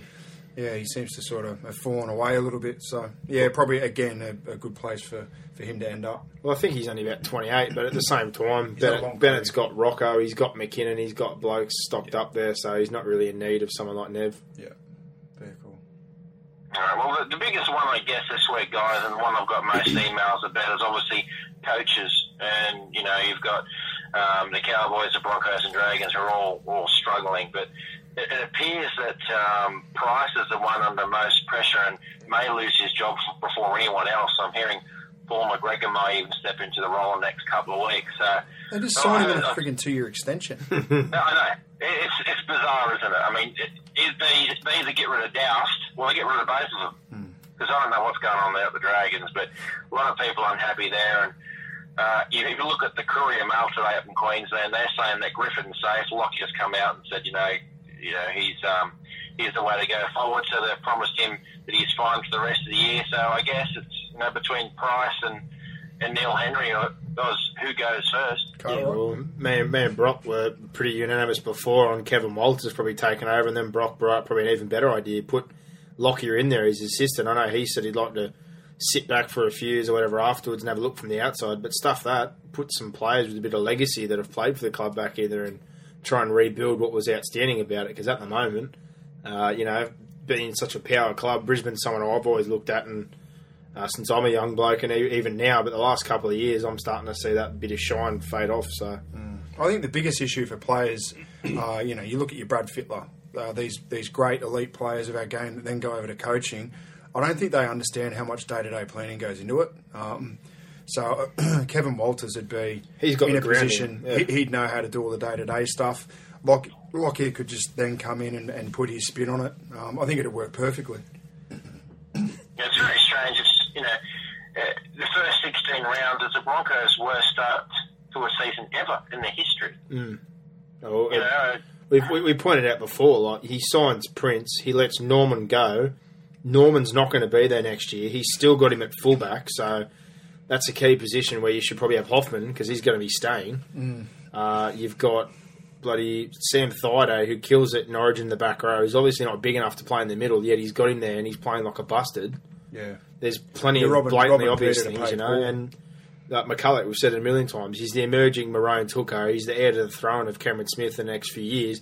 And even him this year, I haven't really been impressed because he just takes him off for Ben Hunt, who's you know Who's going? an average first grader at best, and he's not even nine. So there's about five big problems there already with his starting lineup. I And think now they um, let it go. I think now that Hannant's back, um, maybe that'll free Thaiday to go to an edge. But I think the problem in lies, as Lewis said. Firstly, I, I think Norman needs to play in the halves, and I think Hoffman needs to go back to fullback. The Wallace and Prince thing was never going to work. Um, Norman it scored tries worked. last year. Norman hasn't took the line on. nah. People made fun of him, said he wasn't creative enough. Norman runs the ball. Norman scored Well, we said it in tries. Norman preview set tries up. before a ball was kicked that you can't have Wallace and Prince because neither of them run. You got to have you got to have a running threat. And they're and both ordinary they it. defenders. So, Yeah. but if you if, if you was looking to the future, you'd have half a brain. Norman's gone. Why are you taking up a key position? I know, what especially, would- I know what Uncle Wayne would do. yeah, well, that's right. But in, in the modern game, how important the fullback is, and he's a ball playing fullback. He's got him there as if he's got him for the future, and he solved his problem. Parramatta will probably look at him and going, "Well, if we didn't have Jarryd Hayne, we could probably use him at fullback." But we're not worried about that. He's our five eight, so I don't know what what Griffin's thinking. Right. Might be an interest, uh, interesting choice, boys, but if you're a coach and you could pick out of those three clubs, the Dragons, Broncos, and the Cowboys, who would you take? I'd go to the Broncos. Yeah, I'd, I'd probably go to the Broncos as well. And if not, if I was going to rank it one to three, the Cowboys wouldn't be too far behind, just on key Yeah. personnel. But there'd be a few, you know, like your, your Glenn Hall, uh, Dallas Johnson. There's a few guys there that are a bit past it that are pretty basic. Uh, I'm like Dallas Johnson. I love the bloke, but as far as first grade footballers these days, he's not exactly uh, got a spring in his step and not, as valuable as he once was back in like say 05, 06. But they've they've got some good key spots there you could build around. But the Dragons, they're, they're number three. They've got Dugan, they've got Frizell and a good young uh, breed coming through. But even with what they've bought, everyone said they've bought well. There's no standout star there. Like Widdop can can be considered a big signing, but he's leaving Melbourne. So until you've seen him play on his own, I'm not looking at the Dragons as, as a prominent threat or with any marquee players. yeah, them getting Dugan's going to help. Um, But no halves. as long as they get a half to, to sort of unleash him a little bit. And Uh, Widdop's not going to solve your problem unless you get a seven who can organise because he doesn't organise at Melbourne.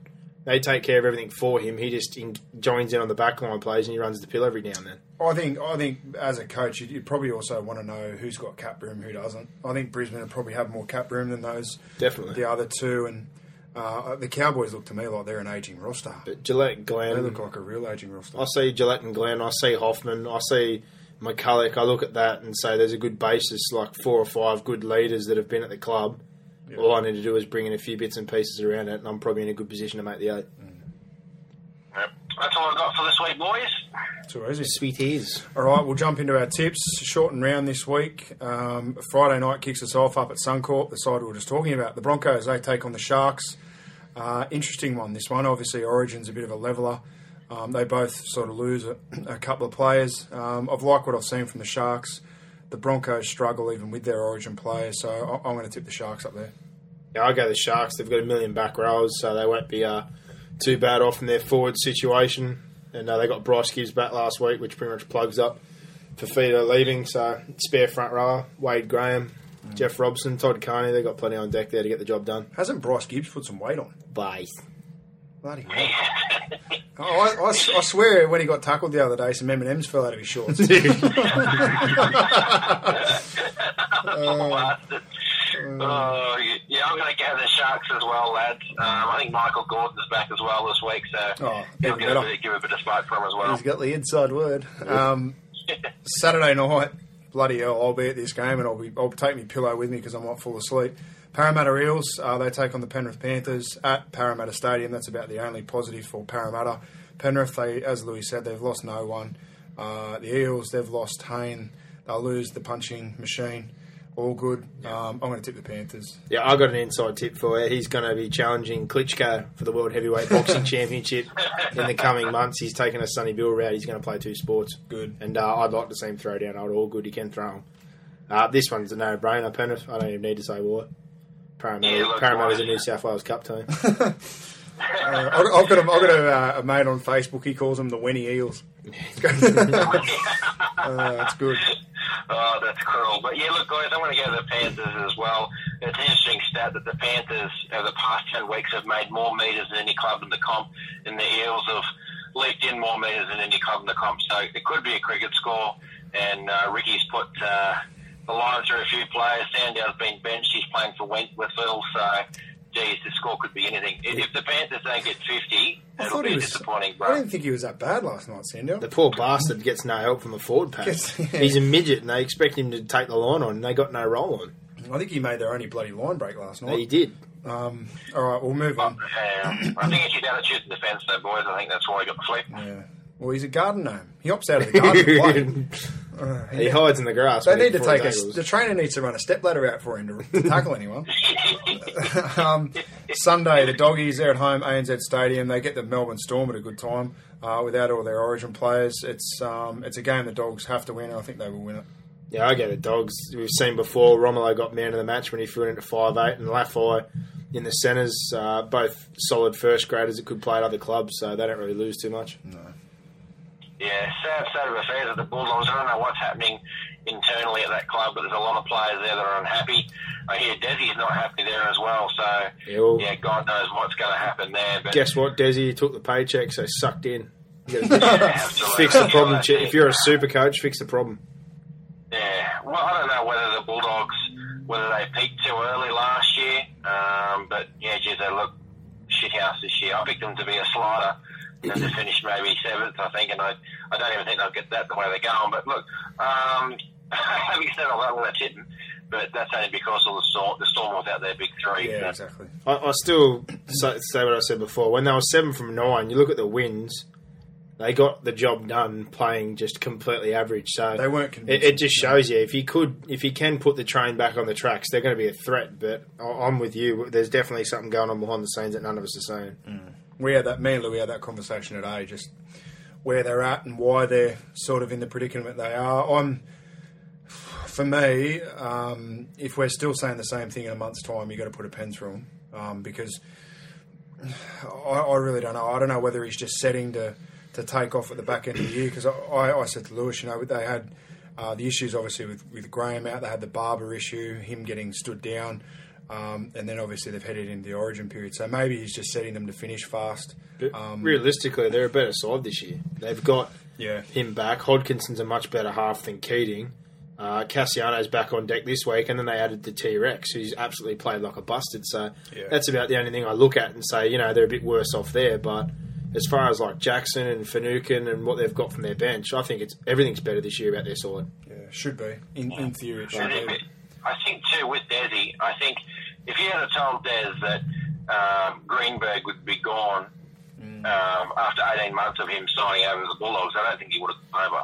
No, Greenberg was mate, one it's of a the great main point. reasons why uh, Desi went over, and Greenberg's gone for, for greener pastures and left Desi there with some Sheila from that ball. Yeah, well, So, Greenberg also offered plenty of green for Desi to come, which is why he was holding Manly at ransom. So at the same time, he's made his bet. He's got to lay in it. He went for a payday and obviously a, a great setup and a great club. But if uh, he wanted to take the dollar bills and Greeny's on the way out, well then you know he's going to have to sleep in his bed. Can't go to Manly now because Angry Jeff's got the reins.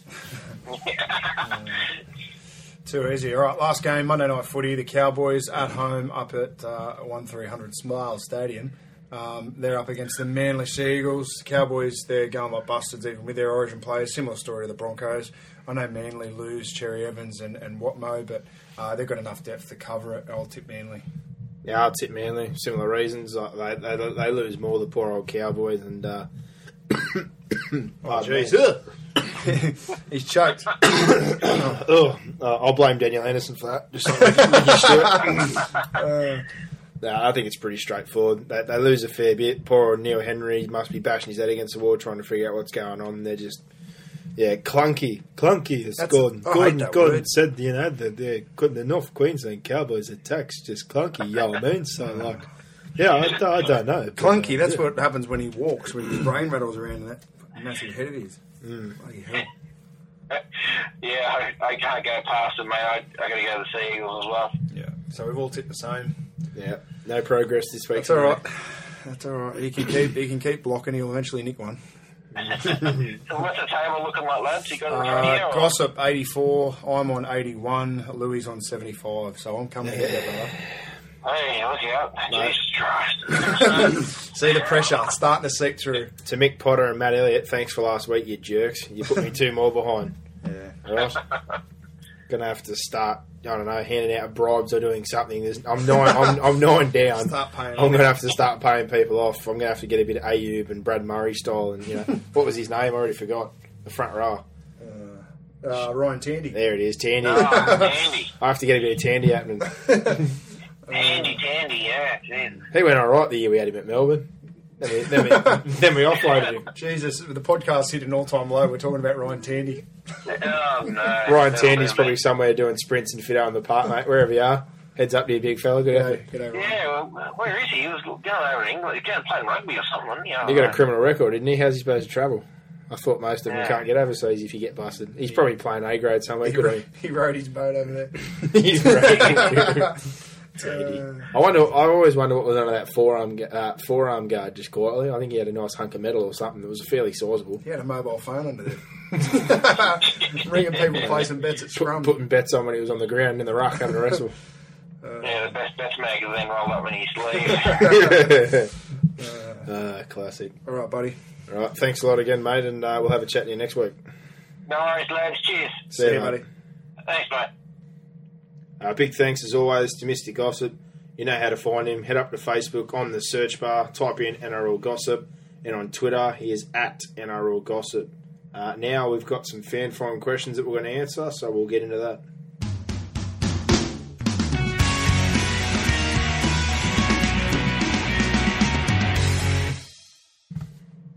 Back to the old favourite, the fan forum. Some of you have posted some stuff on the wall. Uh, we're going to answer your questions right now. All right, we've got heaps this week. Uh, we'll start with Hitesh Sampat. Sorry if I got that wrong. Uh, but rumours floating around that Hook's confirmed coach of the Broncos until the end of the 2014 season. He's been less than uh, useless on the transfer market for playmakers, wingers, or fullbacks. Could the board change their mind on Hook? That's Anthony Griffin if the Bronx lose to the Sharks in round 23. Well, contracts mean absolutely nothing now. They're about as useful as Kleenex toilet paper. So if they really wanted to uh, change their minds, I'm sure they wouldn't have too much of a problem. But uh, with the backing of Darren Lockyer and even coming out in the Courier Mail pretty much saying his job's safe, you'd have to think he's going to see out at least this year. Yeah. But uh, if I, it was me, he'd be gone. Yeah. I'd, I'd be after Kevin Walters, pretty much what we said earlier. Yeah. And uh, you brought up bringing Lockyer in. I'd be bringing back some past players, especially because Walters had a great apprenticeship uh, over in England, Queensland Cup, and uh, now at Melbourne. So I think he's more than ready. Yeah, I agree with everything you've said. I, I'd go with Walters and Lockyer and punt uh, punt Griffin, but I wouldn't. I'd punt Griffin at the end of the year. Yeah. Don't don't don't then bring No. in Walters and that, or, or don't do it mid next year. Don't do a hen jack No. in the pre-season. As soon as you finish the, the regular rounds Yeah. and the season's done, Here's your hat and sit him down, say thanks, mate, move you on. They Yeah. get Walters as if Walters he'd jump at, at a heartbeat. I reckon to go up Yeah, there. he would. And and Bellamy and Bellamy would happily let him go. I think. Oh, I don't think it'd be a choice of whether he wants to let him go or not. He, He he'd just leave on his would. own accord, Yeah. but at the same time, he's done more than enough of an apprenticeship. And from what I've heard, he's a, a fantastic uh, part down at Melbourne. So Alrighty, Andrew Wales, Sharks v Brisbane this Friday. It's pity the Stars won't be there. It's probably a similar story to the Dogs Melbourne game. Hmm. Um, is a four week break mid year on the cards? How about it? A lot of low, uh, sorry, a lot of blowouts last week. It's not good look for the game. How about all of June off for three weeks of Origin and then the last week Australia versus New Zealand? I think it's got some merit. I, I really do think it's got some merit, but I don't think a week is long enough to recover from Origin. no, I don't either. And I don't think a month off, even if the club sides are training or those other players, they'd be going absolutely insane.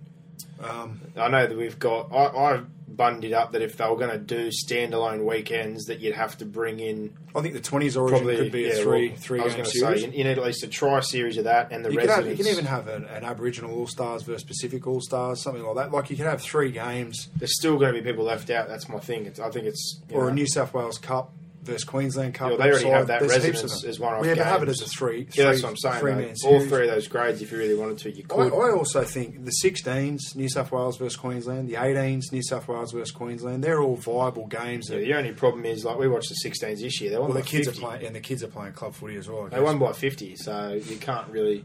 Andrew, we uh, we agree with you. Um, we just don't really know what the solution's going to be. For me, though, I'm just going and to the TV on- contract as well is another Yeah, thing. well, that- that's we've said last time when someone brought this up. We, there's nothing that we can say or do really because it's all written into the TV deal. But for me personally, I know that the games are a bit up and down, but I really enjoy this time of year as a footy lover because we get to see young kids, and See, some people have kind of said that and gone, "Oh, you know, you get one or two, and that's all well and good." But otherwise, a lot of these guys wouldn't get an opportunity. Yeah, and we've, we've seen some great players emerge at this time of year that don't leave first grade. So But I, I hate it. I, I'm with Andrew. I hate it. I think it's got to be fixed. But yeah, I, I don't think it will be until the next TV deal's done.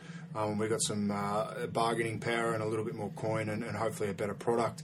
Uh, Sean Chan, thoughts on Reece Robinson's switch from fullback to wing? well, Me personally, I think it's crazy. As much as I agree, I disagree at the same time. I thought Milford was effective off the bench. I thought it was a good move Yeah, having him off the bench. it was just it, there's different points of the game. They were bringing him at the same time. Sometimes the game was gone. Sometimes the game you was play? there. Can he play hooker? Oh, they could probably play nine if they wanted to, but for some reason they love Glen Buttriss. So Mm. for me, though, I do I do like him at fullback. I really do. He played it there. Milford. Yeah. Okay. So you like the move? He's a live wire. I, I, I still think you're, you know, kind of taken away from Reece Robertson, but if that isolates you, bring in somebody like Sandor Earl, who I know he's injured at the moment, in or a Dimitri Pelo, I think they can strengthen their back line by having all of them on the field. Yeah. But either way, they're both fantastic, you know, starting fullbacks. But I love Anthony Milford. He's a live wire. They, they need a spark in Canberra since they lost Dugan. Yeah, like as a young coach, I know I've got a bit of a philosophy that sometimes you uh, have to get all your, your all your well, you got to get your best players You can't field sit on whatever bench. order. You can't sit on the bench. and just make it work for the team. It, it might not be their preferred position, but he's not willing to give up Campese or McCrone, and at the same time, I can't really blame him. But Yeah, if I- well- I'm happy to load up the back line, and he can ball play. Yeah. He can ball play, and he's a live wire, so I think he's more more of an effective, and you've seen it on the weekend. my question would probably be the only the only issue would be is it going to affect Reece Robinson's game and his his confidence? Well, You know, and if it does, then it is an issue. But I, I don't think Reece Robinson's that sort of guy. He doesn't seem like he's got a massive ego. sort of um, he'd be happy again for the team um, to jump onto the wing and For the team. For the team. Um, David Boyle. Oh, sorry, Sandy Hunter. Sandy's up first. you mixed it up. Paul Gallen, Greg Bird, and Jarryd Hayne all picked for Origin 3 and they're injured. I know they're quality players for the Blues, but why pick players that aren't 100% fit? Great point. Um, obviously, Hayne is out. I can understand Gallen, uh, but I think Greg, Greg Bird, they've really got to make a decision on, on Gallen and Bird by probably Sunday before they break camp and come back. What do you reckon, Louis?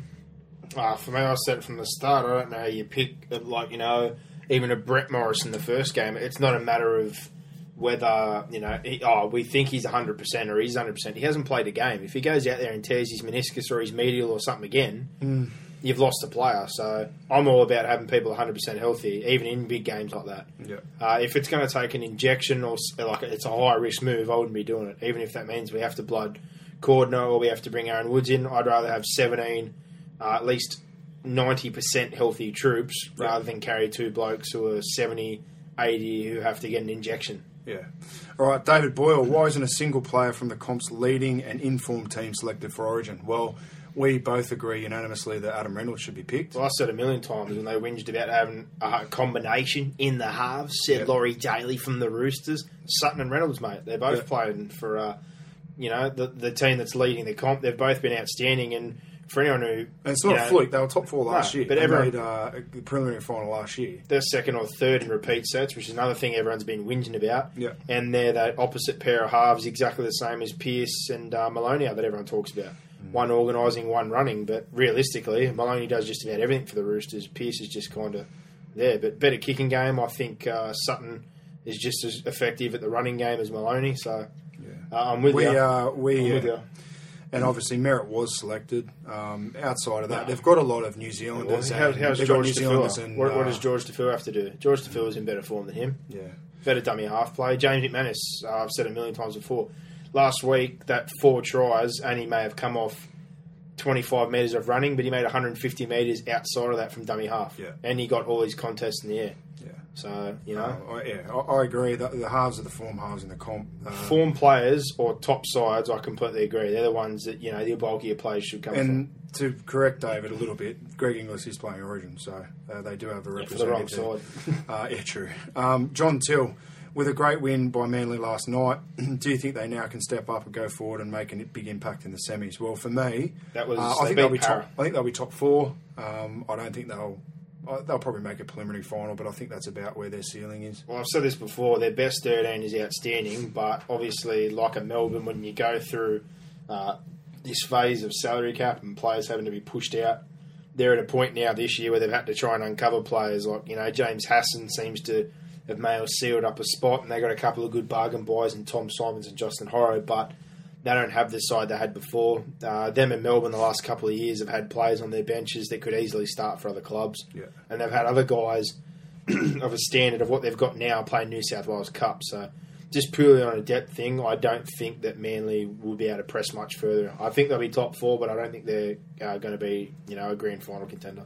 Okay, Lachlan, GK, McIntosh. Do you think dropping Chris Sandow was the correct decision? No, I, I 100% what agree. you've, No. this is a guy you've paid half a million dollars. He's getting no support from his forwards. He made their only line break last night, and uh, you know when you whinge about his defence, you knew what you were getting when you bought Chris Sandow. Mm. He's a liability because he's a small bloke, but he's a firecracker in attack, and uh, I think that's pretty straightforward. He come from a winning team where he had go forward and was able to put his imprint on the game, and yeah, he may have missed a few tackles, but he had the cover there.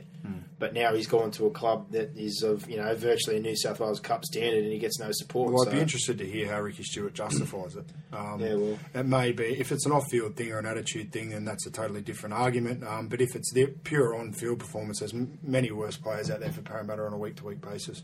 Mm. Uh, Warren Strachan, in your opinion, how does the NRL fix the inconsistency with referees? Oh, God. Good luck with that. We don't have two hours, but um, for me, I don't like the two ref system. I hate it. I uh, I think you get two different interpretations, two different distances for ten uh, the ten meters. Uh, t- even two different opinions. Mate, sometimes you hear. Sometimes highs. you hear uh, referee say penalty, penalty. The other one goes no, No. and doesn't award it. Um, Well, it's everything, look, it's- isn't it? It's, it's it's your own view. Like the the head high on the weekend. I've seen the Tim Grant one where he barely clipped Albert Kelly. Put on report. I've seen other ones not call even call a penalty on that because it's not. Yeah. What Brock said's 100 percent right. They're all supposed to be coached in a similar manner, but it's not across the board. Yeah, but that's just that's uh, human nature. Everyone's going to have a different interpretation, different opinion. I think the more you can narrow that, the better. I think the touch judges need to have more responsibility, more accountability in the game. They, uh, I can't see why the touch judges can't hold the ten meters. Um, they do it off scrums. Uh, you know, obviously not on, on every play, but if there is an issue in the ruck, um, you know, he, he, the referee can then get there. The only other way, and I'll, the only other way I think the two ref system's going to work is if you have a dominant referee. Yeah, and you well- have the one bloke at the ruck, who's the you know second referee. He just he just controls the ruck area, and he's always behind the ruck or behind the attacking side. The other, the dominant referee who makes all the calls, all the decisions, he's the man that holds the ten. Yeah, I well- it's too much chop change, change chop. I just you hear him saying at Strums, "Oh, you take this one, I'll take that one." It's it's rubbish. I, I think it's it's got to be black and white. Um, and the referees have also got to understand that they're not a, a, a, they're not a team. no. The, the job of the referee is to not have an impact on a game. And too often we see referees impact games. Uh, I think they need to have the philosophy that, that I need to keep the whistle in my pocket um, as much as possible. I'd like to see the referees be stricter at the start of games with hand on the ball, um, offsides, etc., etc. Blow plenty of penalties in the first ten minutes.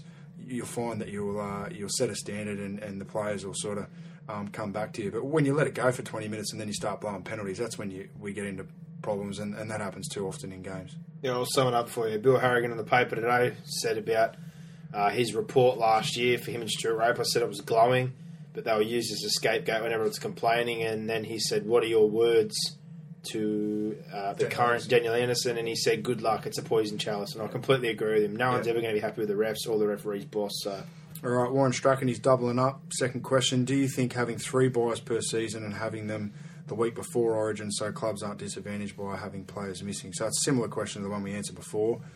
Um, having them the week before Origin so clubs aren't disadvantaged, probably a good idea. I'd probably say it'd, it'd, it'd be better if it was the week.